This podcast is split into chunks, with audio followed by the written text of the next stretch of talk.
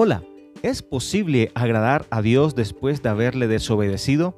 En Génesis 13, Abraham restaura su comunión con Dios al corregir los errores del principio. Génesis 13, 14 y 15 dicen, Y Jehová dijo a Abraham después que Lot se apartó de él, Alza ahora tus ojos y mira desde el lugar donde estás hacia el norte y el sur y al oriente y al occidente porque toda la tierra que ves la daré a ti y a tu descendencia para siempre.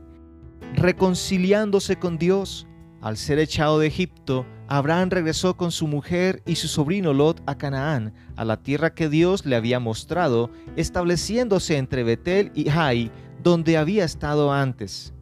Pero de donde Abraham determinó separarse de Lot a causa de las riquezas que ambos habían adquirido, ya que la tierra no les era suficiente para habitar juntos y ya se habían presentado altercados entre sus pastores.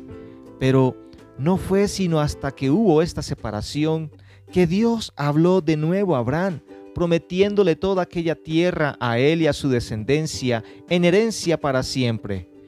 Recordemos que Abraham no obedeció completamente a Dios al principio por haber traído consigo a Lot, pero su determinación y acción para corregir su error le devolvió la bendición de Dios.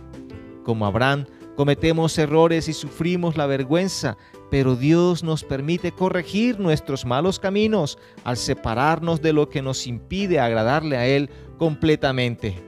Te invito a que leas Génesis 13 y pienses que para agradar a Dios es necesario apartarnos del pecado y obedecer su palabra y así disfrutar de su bendición.